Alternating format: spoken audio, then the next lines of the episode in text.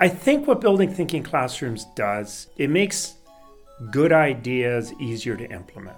Det handler ikke bare om at lære eleverne ligninger og statistik. Det er simpelthen et ansvar for, hvordan de også kommer til at klare sig senere i livet.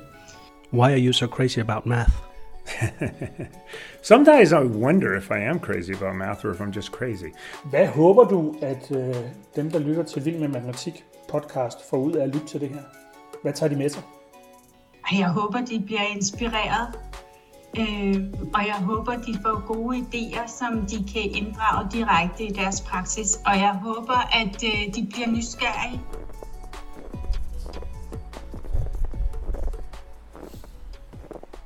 Det er koldt, og det er hvidt. Og for en podcaster som mig, så er sne også helt vildt god lyd.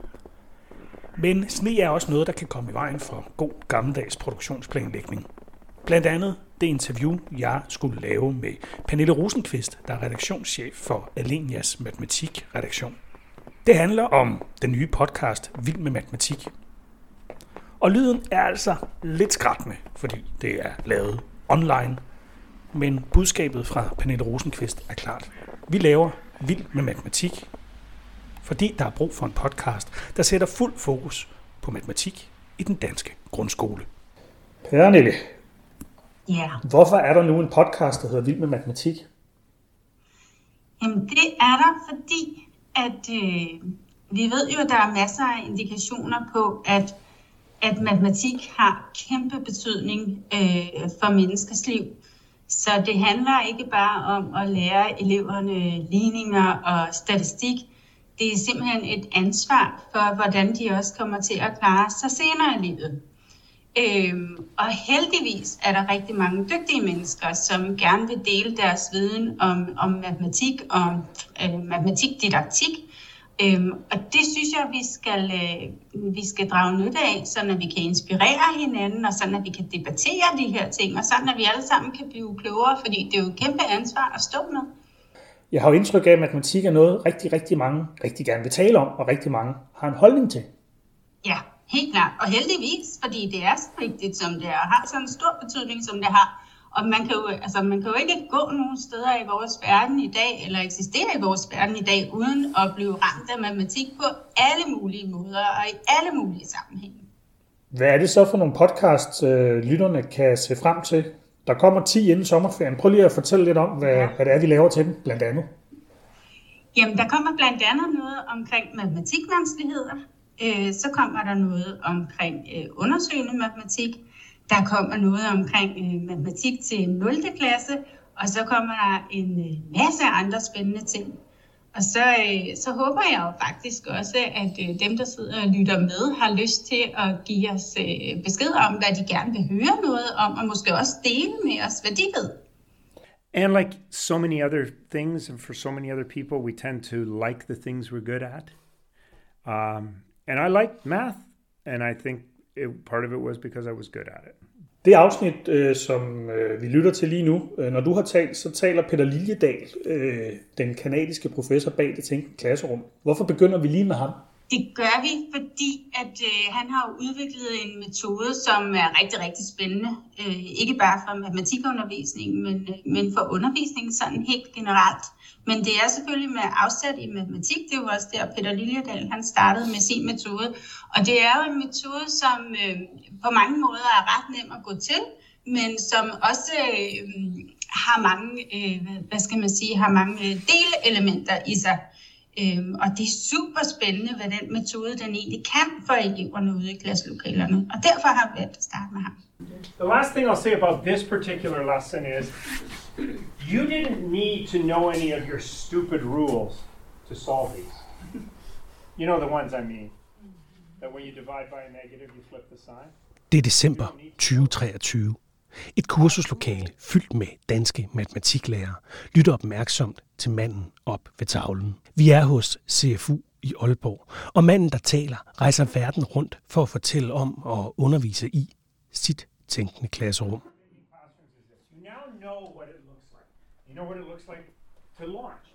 Peter Liljedal er en kanadisk professor med skandinaviske rødder, og det tænkende klasserum slår rod i flere og flere klasselokaler her i Danmark.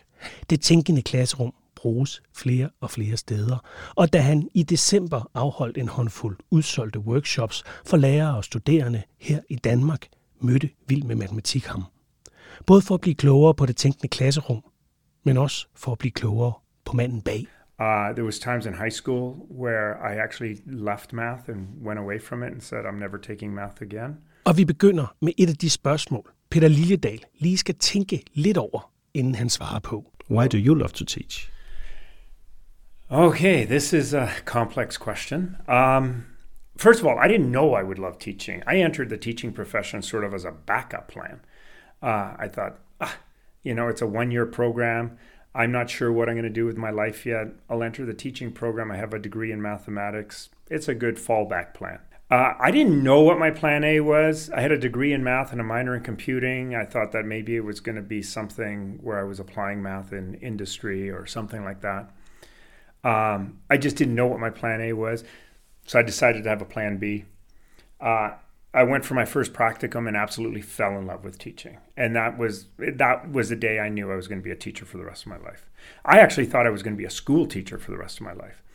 And then I went off to the university to do my PhD, and um, and I got to teach teachers, pre-service teachers, for the first time. And then I fell in love with teaching teachers. And then in turn, I fell in love with teaching practicing teachers. But I've never lost the love for the classroom. So I figured out we're almost at the end of 2023.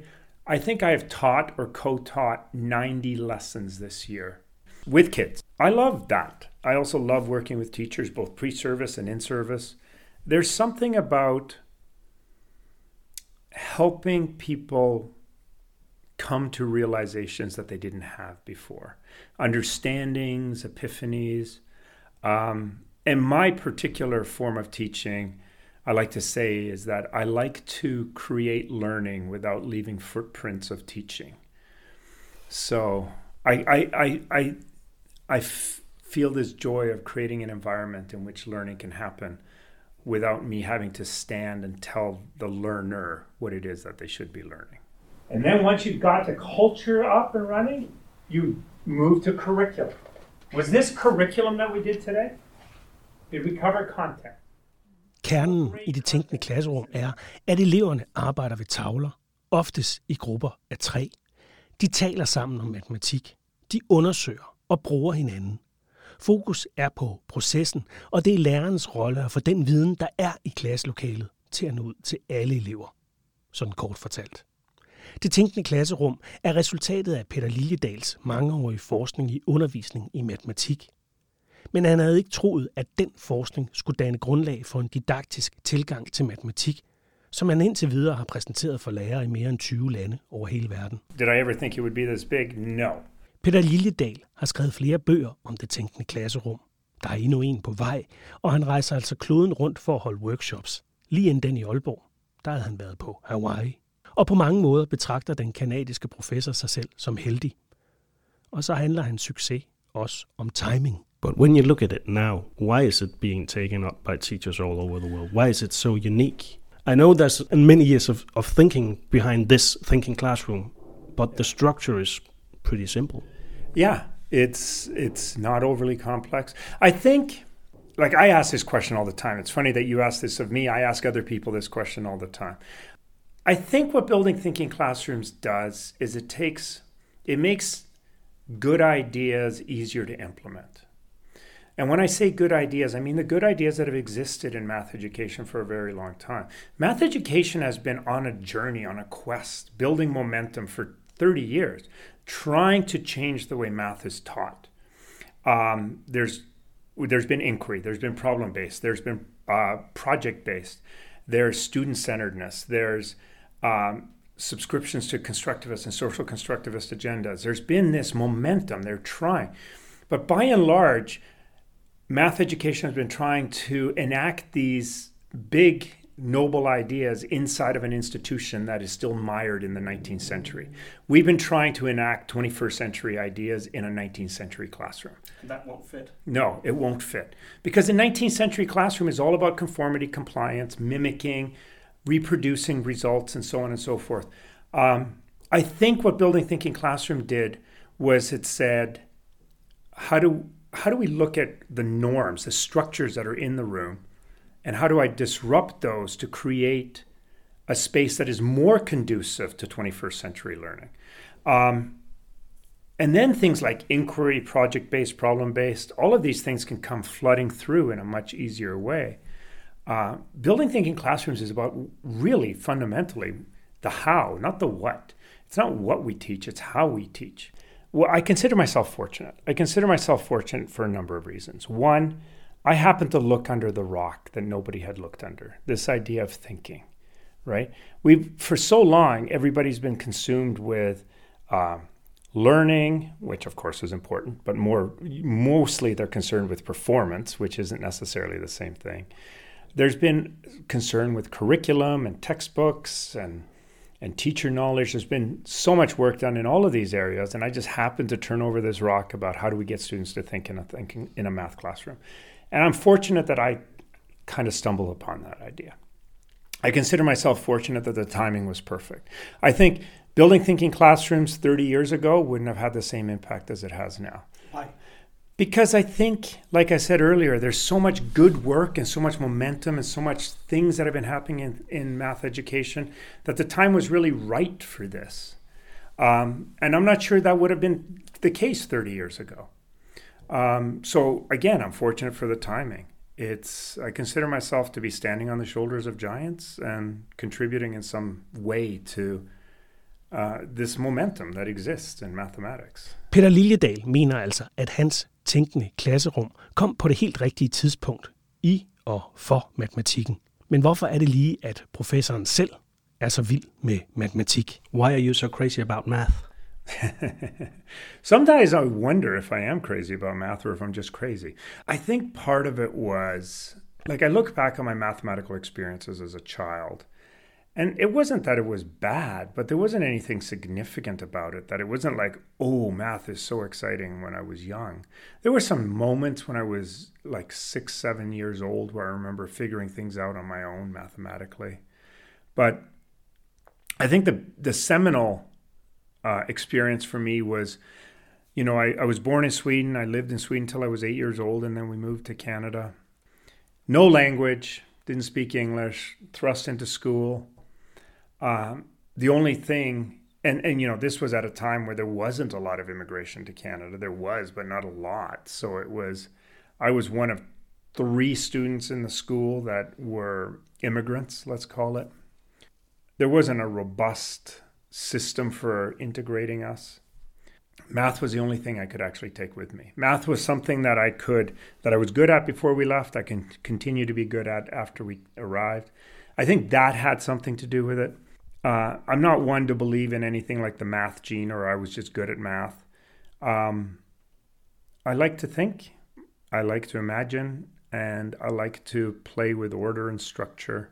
I like to see the pattern that exists behind things. Um, and I think those were those were things that helped me to be successful in math. And like so many other things, and for so many other people, we tend to like the things we're good at. Um, and I liked math, and I think it, part of it was because I was good at it. Det er ikke meget mere end 10 år siden, Peter Liljedahl præsenterede det tænkende klasserum. Men øh, hvordan må det tænkende klasserum ser ud i fremtiden? I'm hoping it isn't one of those things that it runs its time and then it burns out. I think it's, I'm hoping it's going to be something that continues to catch fire in different regions around the world, the way it did in Denmark. So, you know, Denmark, it caught, it started to smolder in 2019 and then it caught a little bit more in 2021. And then it's just slowly been smoldering and burning fat, hotter and hotter and hotter. Um, you know, there's countries that haven't even caught a spark yet. And when that happens, and watching it grow. So I, I suspect in 10 years, I'll be in some country that is not Denmark, having a podcast interview with someone who is fascinated by the fact that building thinking classrooms has taken off in that country in the last two years. But don't you ever get tired of this? Talking about this every day, every day. I don't know because I don't talk about it. I do keynotes from time to time and talk at presentations, but by and large, I do workshops. And a workshop like teaching is something different every day. It's a different dynamic, it's a different room setup. The, the people in the room are different. You have to work with what the room gives you and how do I push and pull in these spaces? How do I how do I how do I get the teaching to to be noticed and things like this? It's like uh, it's never the same. I næste afsnit af Vild med Matematik, der kommer det også til at handle om det tænkende klasserum. Nærmere bestemt det tænkende klasserum i praksis. En ny bog fra Alenia, hvor tre rutinerede og dedikerede forfattere med både lærer- og forskningsbaggrund sætter masser af ord og konkrete eksempler på, hvordan du kan bruge det tænkende klasserum i din undervisning. Man kan sige, det ligger i titlen, det tænkende. Altså Peter Lilledal siger, at eleverne tænker mere. Jeg oplever, at de er meget mere engagerede og meget mere vedholdende. Der er rigtig meget af den danske matematik nu til dags, der handler om at undersøge ting. Og hvis man skal undersøge noget, så skal man være vedholdende. Og det er meget nemmere at være vedholdende, når man står sammen og prøver noget sammen, end det er, hvis man sidder alene ved et bord og prøver på at være vedholdende. Og i næste afsnit af Vild med Matematik, der sætter Peter Liljedal også flere ord på denne her konstatering. Building thinking classrooms doesn't solve solve bad teaching. Og dårlig undervisning, det var faktisk engang meget tæt på at få professor Peter til helt at droppe matematikken. But there were moments in elementary where it's like I hated this subject because of the way the teacher taught it or the way uh, there was public shaming involved in it. Uh, there was times in high school where I actually left math and went away from it and said I'm never taking math again. And then there was friends who convinced me to continue on and What made you leave math? Do you remember? Oh, just a horrible math experience in grade 11. Just like, just the teacher was so bad. And th- not only the way he taught, but the way he was punitive in things. And um, it just made it, it made the classroom not only uninteresting, but unsafe in a way. Um, and I was like, I don't want any part of this anymore. Uh, and then friends con- convinced me to continue, and I went in, took the next course where I met a fabulous teacher, and it sort of saved me again.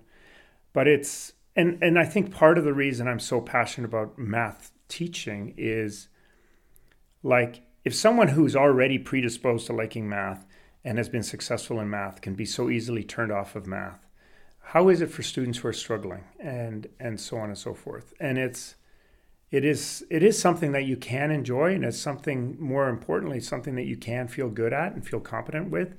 Um, but it's delicate. And what we do as teachers has a huge impact on what, how these students experience that. And i think that's why i'm so crazy about the teaching of math. Du har lyttet til Vild med Matematik fra Alinea. Med var redaktionschef Pernille Rosenqvist, professor Peter Liljedal, og så hørte du også fra Tina Fuglsig Lauritsen, der er lærer og en af forfatterne bag Det Tænkende Klasserum i praksis, som er i fokus, når Vild med Matematik er tilbage igen. Det bliver torsdag den 8. februar. I forbindelse med det her afsnit skal der lyde en særlig tak til Kenneth Ries Poulsen fra CFU i Aalborg. Det var ham og hans kolleger, der arrangerede de workshops, Peter Liljedal lavede i Danmark i slutningen af 2023. Jeg hedder Andreas Munk Stavgård. Jeg kommer fra produktionsselskabet Gesamtværk, og det er mig, der står bag koncept, tilrettelæggelse og speak. Vi høres ved i Vild med Matematik.